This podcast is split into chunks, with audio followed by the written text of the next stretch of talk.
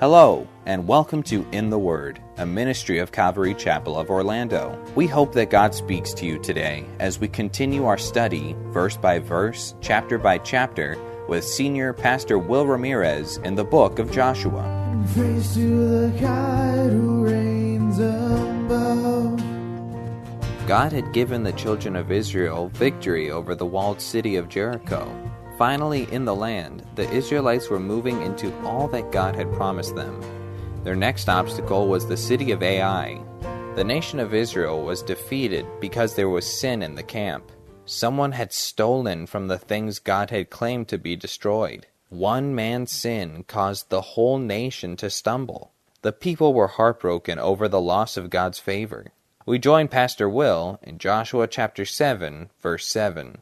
And so finally, at evening, Joshua opens his mouth and he says, Alas, O Lord God, wherefore or why have you at all brought this people over Jordan to deliver us unto the hand of the Amorites to destroy us? Why did you bring us over here just to destroy us? And then he says, Would to God we had been content and just stayed on the other side of Jordan, enjoyed what you'd given to us there. Joshua, first off, he's clearly confused here. He starts off with a question If we aren't in your favor, then why did you bring us here to kill us? Why not do it before here? Why get our hopes up first? It seems cruel. The question that he asks implies that God's disfavor is for some past misdeed, not for something that just happened, but for something that happened long in their past. So his question is based on wrong information, which leads him to a wrong conclusion. He says, Would that we were content to stay on the other side of Jordan. See, Joshua believes that their problem isn't that someone stole something. He doesn't think that happened. He thinks that God's upset because they assumed God would bless them with the land. And that that was overreaching on God's grace instead of being thankful for what God had already done and being content with that. Have you ever thought that you were in a mess you're in because you overestimated how good God is? I've felt that way before. You step out in faith, you think, God, oh, God, I think you want to bless me or you want to do this in my life. You step out in faith and you're in a mess and you're like, oh, Lord, I think I presumed upon your grace or what a fool I am to think that you would want to bless me or do something good in my life. Why would I ever dare to think God would want to bless me more than he already has? If you're ever thinking that, you have misread the situation just like Joshua did here because God is good all the time. And He always blesses us because of His goodness, never because of our worthiness. And if you want to estimate the worth that God sees in you, well, guess what? You're clothed in the righteousness of His Son. So you will never fall short of His worthiness in that sense, worthy of His being His blessing because you're in Christ. While these are Joshua's personal concerns, his greater question comes in verse 8, where he's saying, Lord, where do we go from here? I mean, he doesn't understand what's going on. He misreads the situation, thinks they presumed upon God's grace too much. But when he gets to verse 8, he, he really gets to the real problem in front of him. He says, Oh Lord, what shall I say when Israel turns their backs against the enemy. What shall I say when Israel turns their backs from before their enemies? For the Canaanites and all the inhabitants of the land, when they shall hear of it, what happened here at Ai, they're going to surround us. That's what environment means. They're going to surround us with their superior numbers, and they will cut off our name from the earth. And then, Lord, what will you do unto your great name? Because it'll show that you didn't keep your word, because you promised us this land. Joshua's basically saying, Lord, after this, how do I keep Israel from running before the battle even starts? I mean, we're going to be surrounded. The Canaanites are going to take great courage from this, and they do have superior numbers from us, and they will overwhelm us. If you're not with us in that moment, they will crush us. So, what do I do? Where do we go from here, Lord? And you know what? That's what's different about Joshua's complaint, if you can call it that, and then Israel's complaints in the wilderness. Remember, they would say, God, why'd you bring us out here to die? And then God would judge them. There's a difference between the two questions, even though the wording is very similar. See, Joshua hasn't lost faith in God. He just wants to know where to go from here. He doesn't understand. He thinks he has an idea. He's totally off. But he still believes that God can work. He believes that God will still show mercy, that God still loves Israel. So there is great faith in his statement, even though it's heart wrenching and doesn't know what God's doing. And more importantly, we see great faith in Joshua's last question because he says, Lord, if Israel's destroyed by their enemies, then what will that do to your awesome reputation? That's what concerns me the most. So Joshua is shell shocked and he has totally misread the situation, but his heart is yielded to the Lord, which means God will course correct him so he can fix things. And so the first thing God says to him is, Get up. Why are you here lying upon your face? it is a heavy thought when you read it because you think, that's a little harsh, Lord. But you know what? There's not really anything else that God could say in that moment to get Joshua's attention. The sense of get up means you're completely wrong about this situation. No amount of fasting or mourning or prayer is going to fix this. It's not about any of those things. You remember when, when Moses, God leads them into the dead end? You got the Red Sea in front of them, the two mountains beside them. And then, of course, the word comes the Egyptian army's coming out to get him. Pharaoh's had a change of heart. And so Israel starts complaining to Moses, going, Why'd you bring us out here to die? And the Bible says Moses falls on his face before the Lord to pray. And the Lord goes, Get up, put your staff in the water and see, stand and see the salvation of your God. It wasn't time to pray, it was time to act. And in this situation, it wasn't about fasting or praying or mourning or even about repentance. It was about dealing with what really caused the problem. And that's what he says to him. Why are you here on your face? You didn't presume upon my grace too much. You can't do that. I'm, I'm an awesome God. But the answer should be obvious, Joshua. You had my favor when you took Jericho. If you put the pieces together, I wouldn't have knocked the walls down if you didn't have my favor then. So you had my favor when you took Jericho. So there's only one thing that could have happened to remove it afterwards. Verse 11 Israel has sinned. And they have also transgressed my covenant which I commanded them. How? For they have even taken of the accursed thing, and I have also stolen and dissembled also, and they have put it even among their own stuff. Therefore, or this is why the children of Israel could not stand before their enemies, but turned their backs before their enemies because they were accursed. Cut and dried, simple. Now, the Lord gives great detail here that verse 1 does not give to us. The Lord says, Someone stole. That means it didn't belong to anyone else except the Lord. So someone stole from me, is what God says, of the things that were of value that were dedicated to Him. And then He says, not only did they just steal, not only did they just take the, it's not like Achan found it sitting in a burned out home somewhere that nobody gathered up. No, he went and took it from the loot pile that was dedicated to the Lord. And then it says he dissembled, which means to lie or to deceive. Now, I, I, don't know exactly what that means. I don't know if that means somebody saw him walking with a, a, bag of stuff and said, What you got there? Oh, you know, my aunt was cleaning out the tent, whatever, you know, we, and I figured, hey, we could use this stuff. There's a couple extra outfits under here. I don't know if that's what he did. I don't know if it's just the matter of the fact that he hid it and he didn't come clean about taking it. I don't know exactly what the lie was. But the, the idea here is he deceived people into thinking he hadn't done anything wrong. So it wasn't just that he took something, but it's that this person tried to hide it to such a degree as to get away with it. Not only that, but that they've kept up the act despite the loss at Ai. That after an obvious judgment from God, or at least removal of blessing from God, he still hadn't come forward. All the way back in the garden, it wasn't disobedience that got humanity in trouble. It was trying to cover it up. Remember the Lord, what is the first thing he says to him? Adam, what have you done? Right? I fully believe with all my heart if Adam had come clean with God, I don't know what the solution would have been, but I can guarantee it wouldn't have been what it was. In 1 John chapter 1 verses 5 through 10, we read it in our scripturing, but it tells us, this then is a message that we have heard from him and we declare to you. This is what Jesus taught us that we want to share with you. We saw him, touched him, handled him, felt him, all that kind of stuff, heard him. So we want to pass on to you what he told us. And this is what he told us that God is light and in him is no darkness at all. So if we say that we have fellowship with him, if we have a, a good relationship with him, but walk in darkness, we are lying. we do not the truth. You're lying. You're lying to yourself and you're lying to others. On the other hand, if we walk in the light as he is in the light, we have fellowship with each other and the blood of Jesus Christ, his son, literally the Greek reads, is continually cleansing us from all sin. There's just this continual fountain washing us as long as we stay in the light.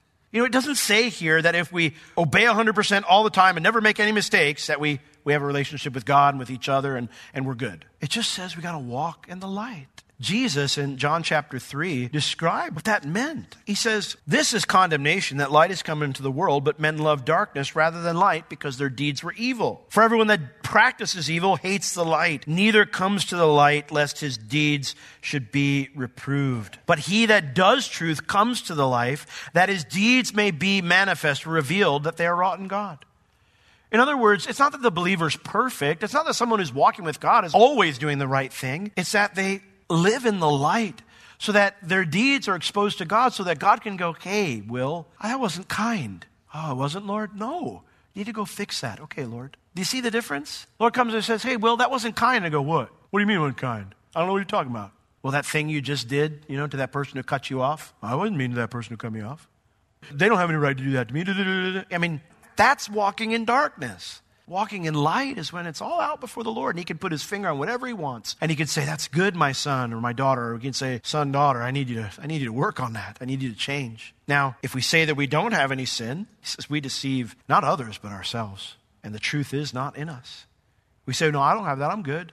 But if we confess our sins, that's what walking in the light is. Saying the same thing about our sin that God does. When God comes to us and says, Will, that was awful. That's not the example I've given to you. That's not what I've called you to be. My, you know, my word says this is how you're supposed to love your wife, or this is how you're supposed to raise your kids, or this is how you're supposed to treat your brother, your sister in the Lord. Oh, this is how you treat your enemy. Oh, okay, Lord, I, I agree with you. That was wrong, and I don't want to do that anymore.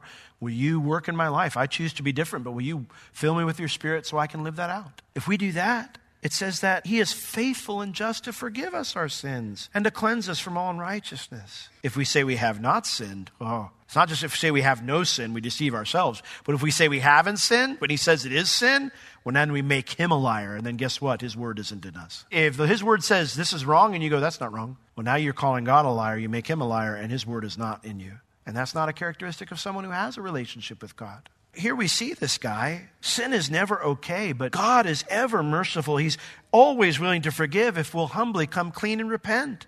But Achan didn't do that. It was horrible that he took something from the loot pile. But I guarantee you, if he had come to Joshua and said, Joshua, I did something really stupid, and, and I, I need to know how to make it right. I, I, here's the stuff I took. I want to make it right with the Lord. I guarantee you, he could have brought a trespass offering or a sin offering, whatever, and everything could have been made right. And Ai, in chapter 7, would have never happened. So, having corrected Joshua's misunderstanding of the situation, now the Lord answers Joshua's second question, which is, How do I fix this? And so at the end of verse 12, the Lord tells him in Joshua 7, He says, Neither will I be with you anymore except you destroy the accursed person from among you. Reading that and reading the end of this chapter tends to provoke angry responses from people. How can God be so harsh? How can God kill this guy and his whole family for, for what happened here? But when we read this chapter, we must never forget everything that's preceded in Genesis through Deuteronomy. Chapter after detailed chapter explains how a holy God could dwell in the midst of a, of a sinful people and the importance of them living by those rules. Achan knew full well what he was doing was wrong, and by seeking to cover it up, he ignored everything he'd seen in the desert, every judgment God had brought for the violations of his law. He knew the cost for his behavior, he knew the danger it put the entire nation in, and yet he still decided to do it, and in the end becomes a murderer of at least 36 people. And so this isn't something that Joshua just needs to take care of. This is something the entire nation needs to recommit themselves to following the Lord in and make a clean break with Achan. And so in verse 13, the Lord says, up, which again, I, seems harsh, but it's, it just shows you how shell shocked Joshua is. He still hasn't gotten up yet. The Lord told him, Why are you on your face? Joshua's still on his face. And so the Lord told him, Get up. it's not time to be praying. And I know Joshua, you got to be thinking, if you're Joshua, you got to be so stunned at this person's selfishness. What happened, Lord? What did someone do? They, they put the entire nation at risk. They, they're responsible for these 36 dead men. The Lord says, Get up. You need to sanctify the people and go tell them to sanctify themselves for tomorrow. For thus says the Lord God of Israel, there is an accursed thing in the midst of you, O Israel, and you cannot stand before your enemies until you take away the accursed thing from among you. The Lord says, You guys need to rededicate yourselves to God. That's what the word sanctify means to consecrate or dedicate yourself to the Lord. You need to rededicate yourself to the Lord and distance yourself from this thing because as long as it's in your midst, you will lose. See, God communicates here, I want to bless you again, but that will not happen until you deal with the secret sin. Can you imagine that announcement goes out? Hey, everybody, uh, I know, I know it's been a rough day. I know a lot of you are hurting right now. A lot of you are scared, but the Lord's told me this is what's going on. So we need to root out this thing. Can you imagine the witch hunt that would have occurred? Everybody been digging in somebody else's tent. I always knew it was that neighbor of mine.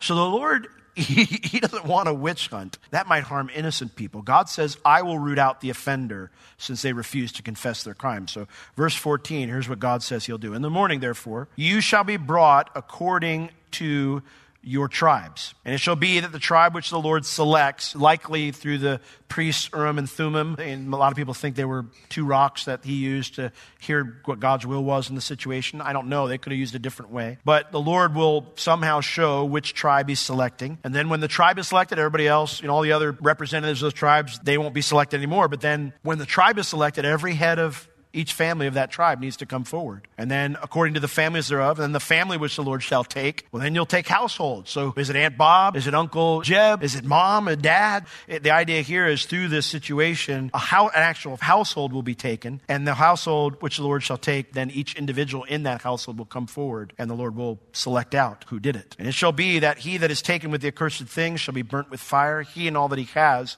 because he has transgressed the covenant of the Lord, and because he has wrought folly in Israel. Again, Achan knew full well what he was doing here. The word here, wrought folly, it means to do a disgraceful thing by defying a moral standard. This is not a mistake. He knew full well what he was doing. And his family knew full well his defiance and exhibited as well by helping him to cover it up. Now, with this announcement going out, you would think Achan would finally come forward, right? I mean, how do you escape God? How would they know? The fact that Joshua knows, already knows that the gig is up, and yet he still holds the entire nation hostage. Why would he think he would escape tomorrow's exposing? You see, that's the danger of secret sin. We somehow convince ourselves that coming to the light, that exposing our sin is the worst thing that can happen to us.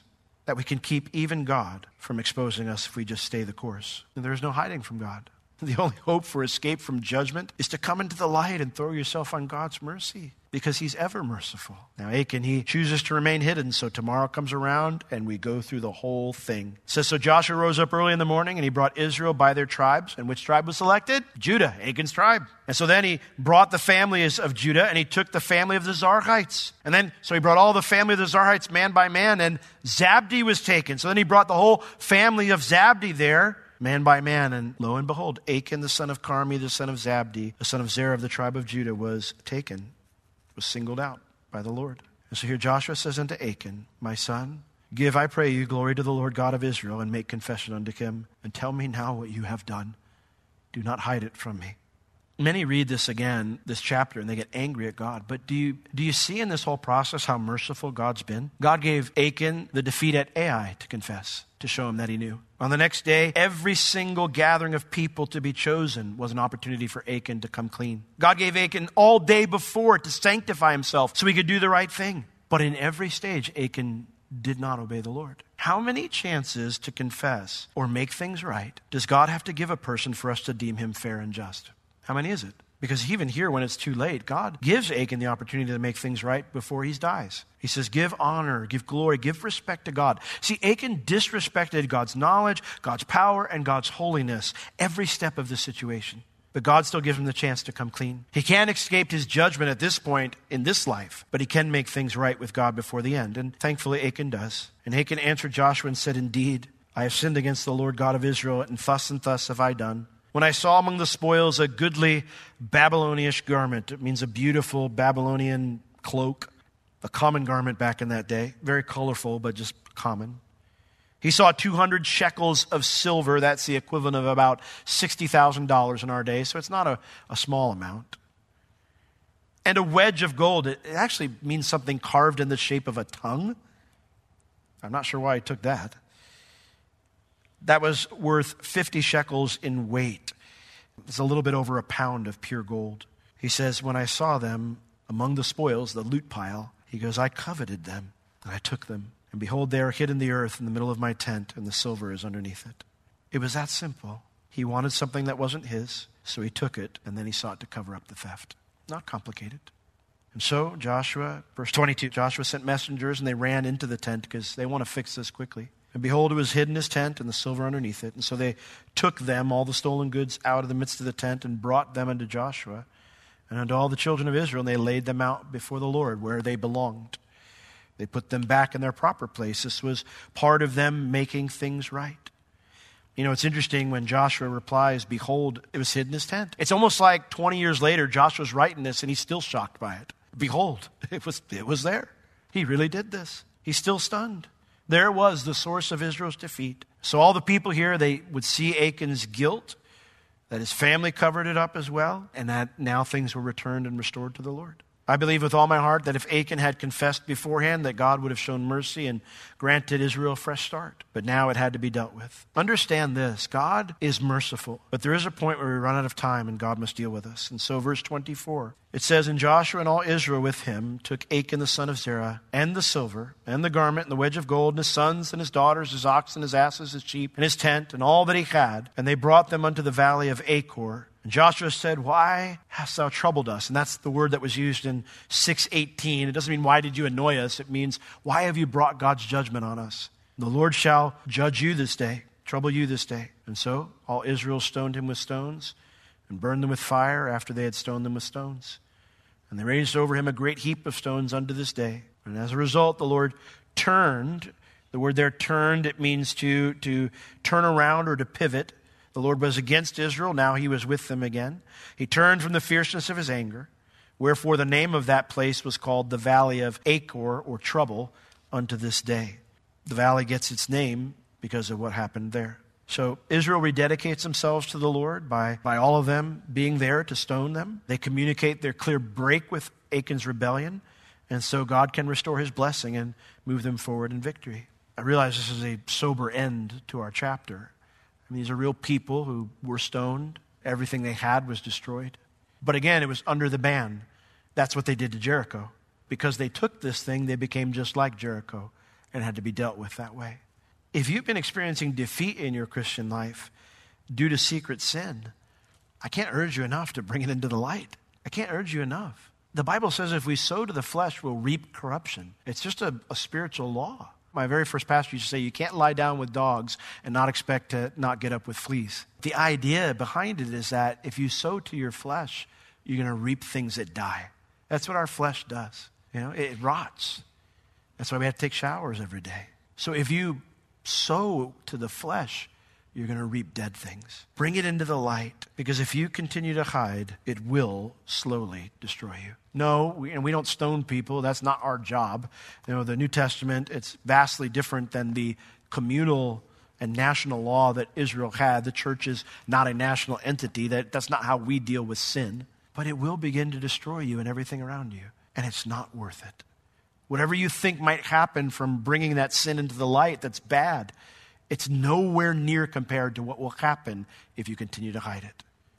So, if you've got secret sin, I, I plead with you, I, I beg you, bring it into the light. Deal with it. Don't hide it anymore so that the Lord can begin to work in that area of your life. Amen? Lord, we thank you for this sad and sober passage, Lord, of the tragedy of a man who you gave opportunity after opportunity to repent.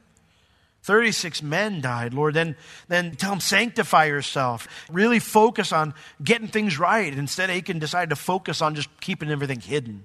Lord, we don't want to be those who pour our energy into hiding our sin. We want to pour our energy into our walk with you, dedicating ourselves to you. So, Lord, if there's anything in our hearts right now, if there may be things that people are talking to you about right now, will you let them know that you forgive them, Lord, as they bring it to the light? Will you let them know that you'll work in their lives, Lord? And that will you give them the courage to talk to somebody about it so that it can come into that full light and they can get the help they need. Lord, bless your people today. Protect us from secret sin. Protect us from pride that thinks that we can get away with it, Lord. In Jesus' name we pray. Amen. Secret sin can hinder any forward movement in our spiritual life. We never have to be afraid to bring our sin into the light and confess it before God. He longs to be merciful to us if we would just repent, turn from our sin, and turn to Him. He will never turn us away when we come to Him humbly and transparently. If you have any spiritual or physical needs, please contact us. We would love to pray for you and assist you in any way we can. You can reach us at Calvary Chapel Orlando at 407 523 0800 during our office hours Tuesday through Friday, 9 a.m. to 4 p.m. This has been In the Word with Pastor Will, a ministry of Calvary Chapel Orlando. You can listen to all of Pastor Will's sermons and find other valuable resources online at www.calvarychapelorlando.com or on the Calvary Chapel Orlando app, available on iTunes and Google Play. Thank you for joining us today. We will see you next time as we continue to learn, walk, and live in the Word.